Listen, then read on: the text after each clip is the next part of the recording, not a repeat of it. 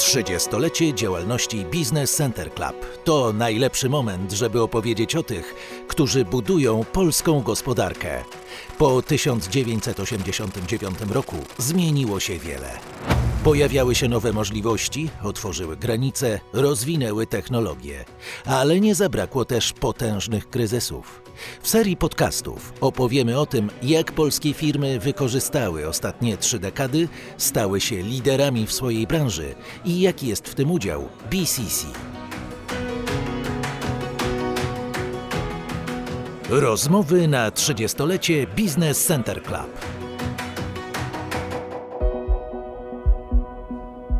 Dzień dobry, nazywam się Gabriela Darmetko i zapraszam do wysłuchania rozmowy z Andrzejem Mochoniem, prezesem zarządu Targów Kielce. W istocie targi należą do przemysłu spotkań. Sensem targów to jest to, że my stwarzamy warunki do tego, żeby ludzie z danych branży się spotkali. To, to wszyscy ludzie, dostawcy, odbiorcy, sprzedawcy, producenci, media, politycy i nauka. I niestety te relacje na pewien czas zniszczyła epidemia. Branża targowa jest jedną z tych, które skutki lockdownu dotknęły najmocniej. Praktycznie z dnia na dzień trzeba było zamknąć działalność, a na jej wznowienie przez wiele miesięcy nie było nawet nadziei. Nas te restrykcje dotknęły faktycznie tak całkowicie, jakkolwiek. Mieliśmy używając no, może takiej nomenklatury alpinistycznej czy himalaistów, mieliśmy okno pogodowe, które jako targi Kielce wykorzystaliśmy. Mianowicie w jednym roku mogliśmy robić targi we wrześniu do 8 czy 16 października.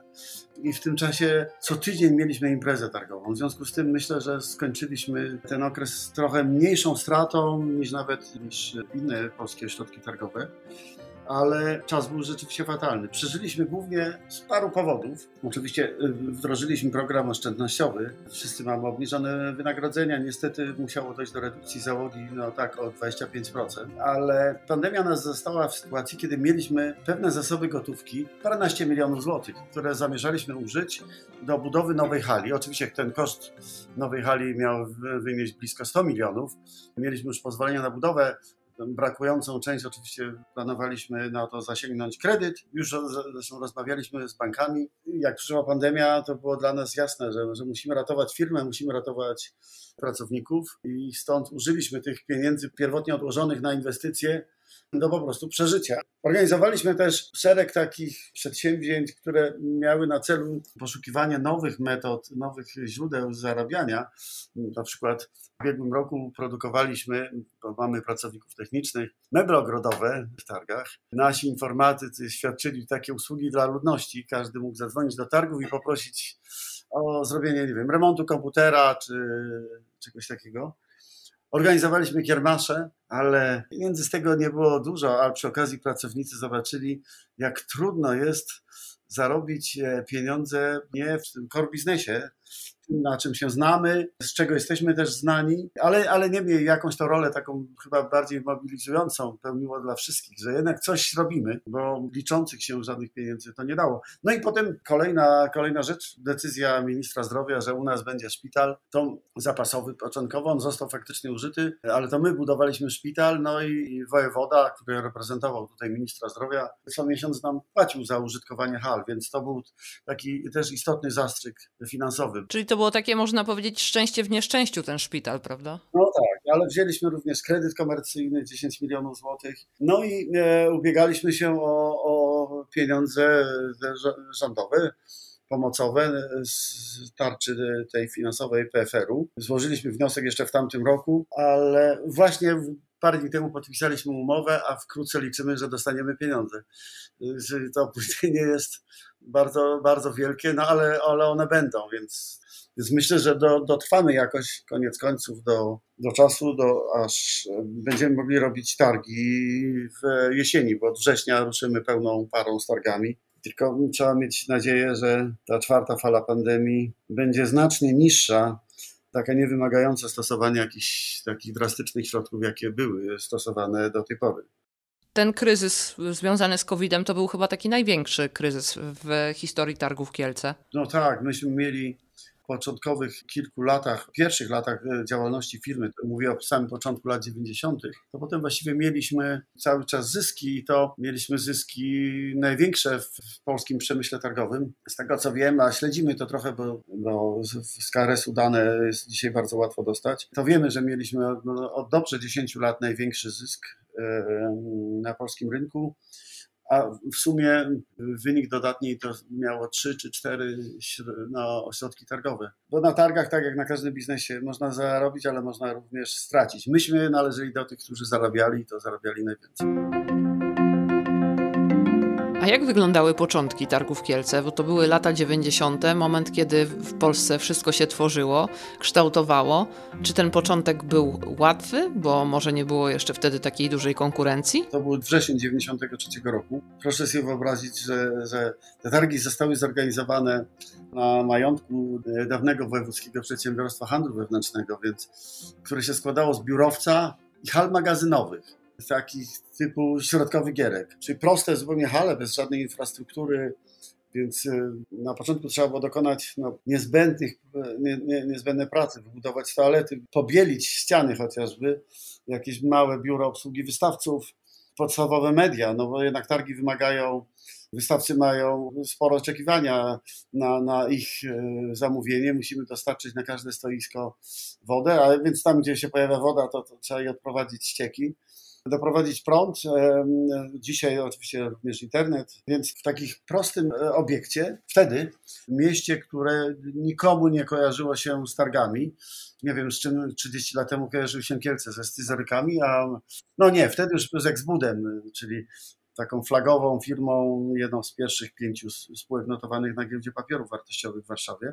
Zaczęliśmy robić targi i te pierwsze targi, targi zbrojeniowe, sam temat, y, to było przełamanie tabu, pewnego, dlatego że w czasach słusznie minionych to broń produkowali tylko zły, zły imperialiści, a nasze firmy produkowały tylko patelnie czy garnki jak w Olkuszu, prawda, czy nie wiem, maszyny do, do ścinania trawy jak w Skarżysku, tylko po klubach piłkarskich można było poznać, nazywały się Broń Radom, i gra na skarżysko. W każdym razie ten przemysł formalnie nie istniał, był objęty w ogóle zakazem jakichś publikacji nawet, a wojsko to nie wiadomo skąd miało broń. I nagle targi zbrojeniowe, myśmy je nazwali dla pewnej elegancji Międzynarodowy Salon Przemysłu Obronnego. Brzmiało bardziej neutralnie nie, nie, nie, nie tak agresywnie. No ale wszyscy wiedzieli, że to są targi zbrojeniowe i to było taka nowość jakby, że po pierwszym dniu, po otwarciu tych targów, nie tylko polskie media o tym napisały, ale napisały Moskowskoje Nowosti i napisała któraś z, z, francuskich gazet, takich tych najbardziej znanych. Potem zbieraliśmy te wycinki, bo byliśmy dumni z tego, że prasa amerykańska, niemiecka czy tam angielska pisze o nas i, i to niewątpliwie ułatwiło organizację kolejnych targów, no bo jeżeli mogły się odbyć zbrojeniowe, no to właściwie mogą się odbyć każde. Tak, i, i dzisiaj, y, znaczy dzisiaj, do, do, czasa, do czasów zanim przyszła pandemia, to jakiego rodzaju targi się najczęściej pojawiały? Co przyciągało na, największe tłumy y, zwiedzających? Targi z grubsza możemy podzielić na dwa rodzaje. Na targi organizowane dla konsumentów, to są na przykład, no nie wiem, targi samochodowe, które skupiają po parędziesiąt tysięcy ludzi po to, żeby zobaczyć prototypy, żeby zobaczyć nowości. Ale targi konsumenckie to, może, to mogą być targi typu smale, zmydło i powidło, targi ślubne, Rowerowe. Rowerowe, ale konsumenckie. Na to Kielce nie miały żadnych szans, dlatego że istnieją pewne warunki niezbędne do tego, do powodzenia targów konsumenckich, mianowicie duże targi konsumenckie muszą odbyć się, muszą mieć miejsce w bardzo dużym mieście, w bardzo dużym ośrodku. Najlepiej jeszcze jak ci konsumenci, których będziemy zapraszać, mają zasobną kieszeń i na tych targach konsumenckich dokonają zakupów albo przy, w przypadku tak jak targów e, motoryzacyjnych przybędą ci, którzy kształtują też opinię publiczną, media, więc wiadomo, że to musi być duże miasto e, z lotniskiem, znakomicie skomunikowane. Wtedy mamy prawo oczekiwać tych dziesiątków tysięcy ludzi. Kielce nie spełniają, a wtedy to już w ogóle nie spełniały żadnego z tych warunków. Świętokrzyskie należy do jednego z najbiedniejszych regionów w Polsce. Samo miasto dzisiaj niespełna 200 tysięczne. Wiedzieliśmy od razu, że na to nie ma szans. Natomiast targom przemysłowym jest właściwie obojętne, gdzie się odbywają, bo w nich nie chodzi o to, żeby ludzi było dużo, tylko żeby na tych targach jednak zrobić interes. A jak możemy zrobić biznes, no to muszą być tylko podstawowe warunki spełnione. To znaczy, trzeba móc tam dojechać, musi być jakby przyzwoity obiekt z wszystkimi funkcjami, no i muszą być hotele, gastronomia, żeby było gdzie spać i co zjeść. I targi Kielce od razu jakby cały rozwój postawiły na organizację targów takich typu B2B, czyli business to business, skupiając się na poszczególnych gałęziach przemysłu. Z tego myślę, że jesteśmy, jesteśmy głównie znani ze specjalistycznych targów organizowanych dla poszczególnych e, branż gospodarki. Właściwie oprócz kilku wyjątków, bo organizujemy tak samo targi dla Kielczan, te targi biznes B2C, czyli business to consumer, no bo chcemy zaprosić też Kielczan. Mamy takie targi typu dom, ogród, targi jakieś ekologiczne, zdrowie żywności, dni seniora, czyli wszystko dla seniorów, targi ślubne. To je organizujemy y, trochę jak trochę misyjnie, bo nie zarabiamy na nich specjalnie. Wychodzimy bardziej na zero, natomiast specjalizujemy się właśnie w targach przemysłowych i myślę, że marka Targów Kielce to jest z tym związana. Myśląc o targach takich typowo biznes to biznes, to są targi na przykład obrabiarek, targi wtryskarek, czyli dla przemysłu obróbki tworzyw sztucznych, czy targi metal dla y, odlewni. To są, to są klasyczne targi właśnie takie B2B. Czyli takie już bardziej zaawansowane, sprecyzowane dla firm, które w tej tak, dziedzinie siedzą. W każdej z tych dziedzin te nasze targi są takimi liczącymi się już nie tylko w Polsce, ale liczącymi się w Europie.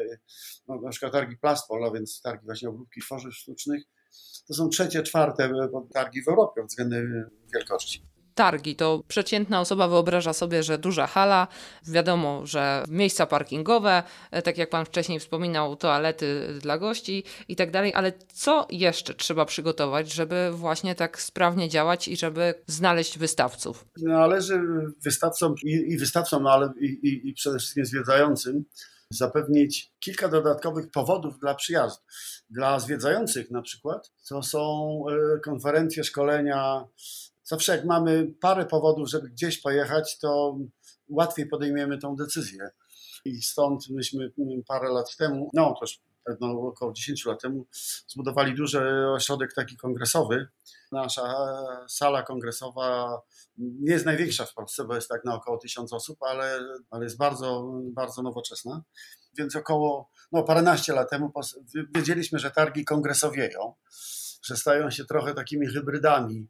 Y, przestają mieć charakter czysto targowy, czyli nie ograniczają się wyłącznie do stoisk, ale targi muszą być atrakcyjne. Muszą mieć takie wodotryski w postaci pokazów, jakichś specjalnych. Targi muszą pełnić funkcję tak samo szkoleniową, konferencyjną, no bo wystawcy bardzo często podkreślają podczas danych targów, że te nasze targi stają się takim dorocznym świętem całej branży, bo na targach coraz mniej chodzi o podpisywanie kontraktów, a coraz bardziej chodzi o budowanie, utrzymywanie, poszerzanie relacji, poszerzanie kontaktu.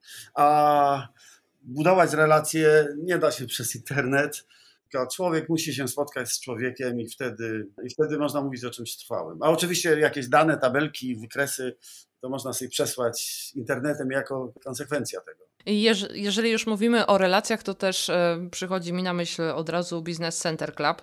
Jak wygląda historia Business Center Club i targów Kielce? Nie pamiętam od którego roku, ale od bardzo dawna. Targi Kielce są członkiem BCC. No ja w tej chwili pełnię od 16 lat tak, funkcję kanclerza naszej loży regionalnej, więc związek jest dosyć ścisły. Co daje e, członkostwo w BCC? Tak e, właśnie, bo pan może też spojrzeć na to z dwóch stron, jako kanclerz loży oraz e, jako prezes firmy, która przynależy do BCC. Tak, no należę do, do tej mniejszości, która uważa, że nie patrzę utylitarnie, co mi daje przynależność, tylko patrzę to, na to trochę jak na pewną powinność, ale wynikająca ze zdrowego rozsądku. Mianowicie w państwie mamy, mamy rząd, generalnie władzę. Ja abstrahuję od partii, bo co parę lat to, to, to się zmienia. Mamy pracowników, którzy zrzeszeni są w związki zawodowe, mamy pracodawców. Jest nawet taka komisja, Rada Dialogu nawet Społecznego, która te, tych parę stron e, skupia. I teraz o ile związki zawodowe mogą palić Japony, a nawet wieszać kukły polityków przed Urzędem Rady Ministrów i często byliśmy świadkami w przeszłości, jak rząd uginał się pod naciskiem strajkujących, demonstrujących pod urmę pracowników jakiejś konkretnej branży. Pracodawcy, jednak mało liczni, e, są często również zbyt zapracowani. Nie mają fizycznie nawet czasu, żeby e, zorganizować jakieś pikiety czy demonstracje pod urmem.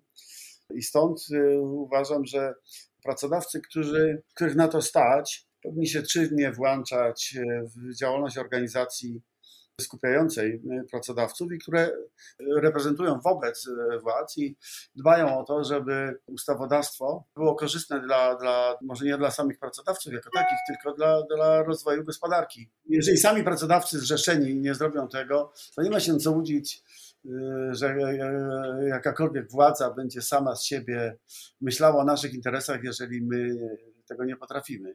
Więc ja to traktuję trochę jako taką powinność. Zresztą w większości krajów europejskich jest wręcz obowiązek przynależenia do organizacji pracodawczych. On jest, ma bardzo starą genealogię, dlatego że kiedyś w Europie wszystkie, każdy rzemieślnik muszą należeć do jakiegoś cechu. Ja pamiętam te dyskusje w 1989 roku, jak zmienialiśmy system polityczny, to pamiętam te dyskusje, miałem przyjaciół posłów, którzy w tym czynnie uczestniczyli, czy przyjąć model anglosaski, jaki w Europie jest głównie w Wielkiej Brytanii i oczywiście jest w Stanach Zjednoczonych, Kanadzie, gdzie jest pełna dobrowolność, czy model e, europejski, gdzie każdy pracodawca musi należeć do, do jakiejś organizacji pracodawców. W związku z tym e, pewnym przymusem te organizacje pracodawców w Europie Zachodniej są bardzo mocne. W Polsce wybraliśmy model właśnie jednak anglosaski. To powoduje, że właściwie każdorazowo pracodawca musi podjąć tą decyzję samodzielnie, czy będzie należał, czy nie. Ja jestem zdecydowanie zwolennikiem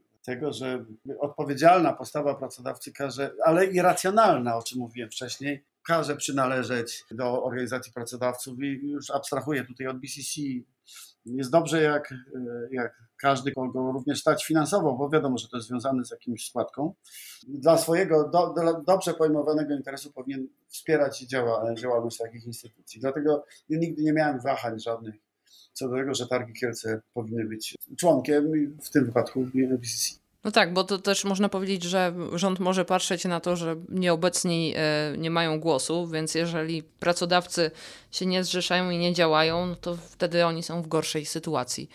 I chciałam jeszcze zapytać o przyszłość. Jak się zapowiada? Czy ten czarny okres już się, mamy nadzieję, kończy? I jakie wyzwania? No, były plany inwestycyjne, ale chyba one zostały teraz e, wstrzymane, więc e, jakie wyzwania stoją przed targami Kielce? Myślę, że niestety ten rok jeszcze będzie dla nas rokiem bardzo trudnym, dlatego że zaczniemy robić targi we wrześniu, czyli straciliśmy już 8 miesięcy tego roku. Osiągaliśmy minimalne przychody z jakichś wynajem pomieszczeń. No, no i na szczęście mieliśmy ten szpital, który gwarantował przez parę miesięcy przychody, ale nie z naszej podstawowej działalności. To są przychody, które dodajmy nie pokrywały nawet połowy y, naszych kosztów. Więc generowaliśmy do tej pory y, stratę. Y, nie sądzę, żeby nam do końca roku udało się odrobić tą stratę, tym bardziej, że no jest ciągle ryzyko że tej, tej kolejnej fali pandemii i jakichś obostrzeń, więc nie ma żadnych szans, żeby przez kilka miesięcy działalności od września, ale to też nie będzie do końca roku, dlatego że we w grudniu generalnie w Europie nie organizuje się targów, jest klimat zimno, krótkie dnie i właściwie wszyscy są z myślami trochę o Bożym Narodzeniu, a te funkcje, które spełniały w dalszej, dawnej przeszłości środki targowe, organizując różne wydarzenia związane z kiermaszem, na przykład świąteczne, ze świątami, w tej chwili skutecznie przejęły galerie handlowe i ośrodki, żaden ośrodek targowy nie wygra z galeriami handlowymi, gdzie oprócz tych atrakcji typowo świątecznych są normalnie działające sklepy i tak dalej, gastronomia, to po prostu one lepiej się nadają do tej do kiermaszy, więc tak naprawdę zostanie nam trzy miesiące działalności, więc jest jasne, że nie ma, no cudów nie ma. Nie,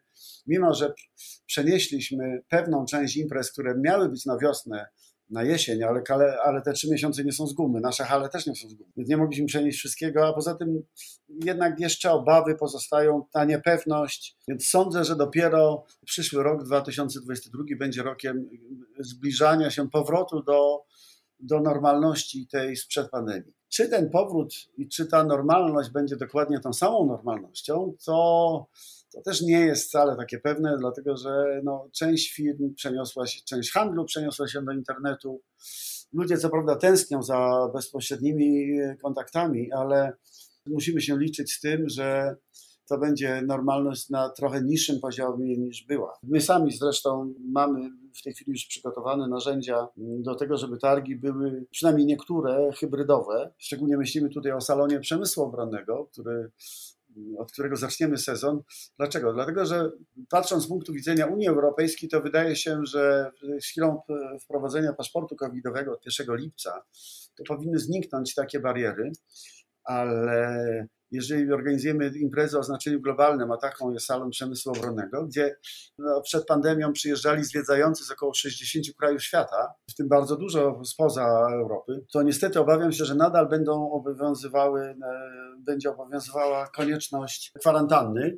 I to w obie strony, to znaczy zarówno po przylecie do Polski spoza Unii Europejskiej będzie obowiązek kwarantanny i każdy przy powrocie do swojego własnego kraju tak jest w przypadku Chin, gdzie kwarantanna dla kogoś przyjeżdżającego z zagranicy, niezależnie od tego, czy to jest Chińczyk, czy cudzoziemiec, jest aż dwa tygodnie. Więc przy takich obostrzeniach to trudno liczyć się, że ktoś poświęci miesiąc życia, czy trzy tygodnie życia, żeby być dwa czy trzy dni na targach. Nie ma się co łudzić. Poza tym e, jeszcze póki co jest bardzo mało lotów transkontynentalnych, więc nawet fizycznie trudno jest jeszcze dolecieć wszędzie. I linie lotnicze dopiero powoli zwiększają ilość lotów tych rejsowych.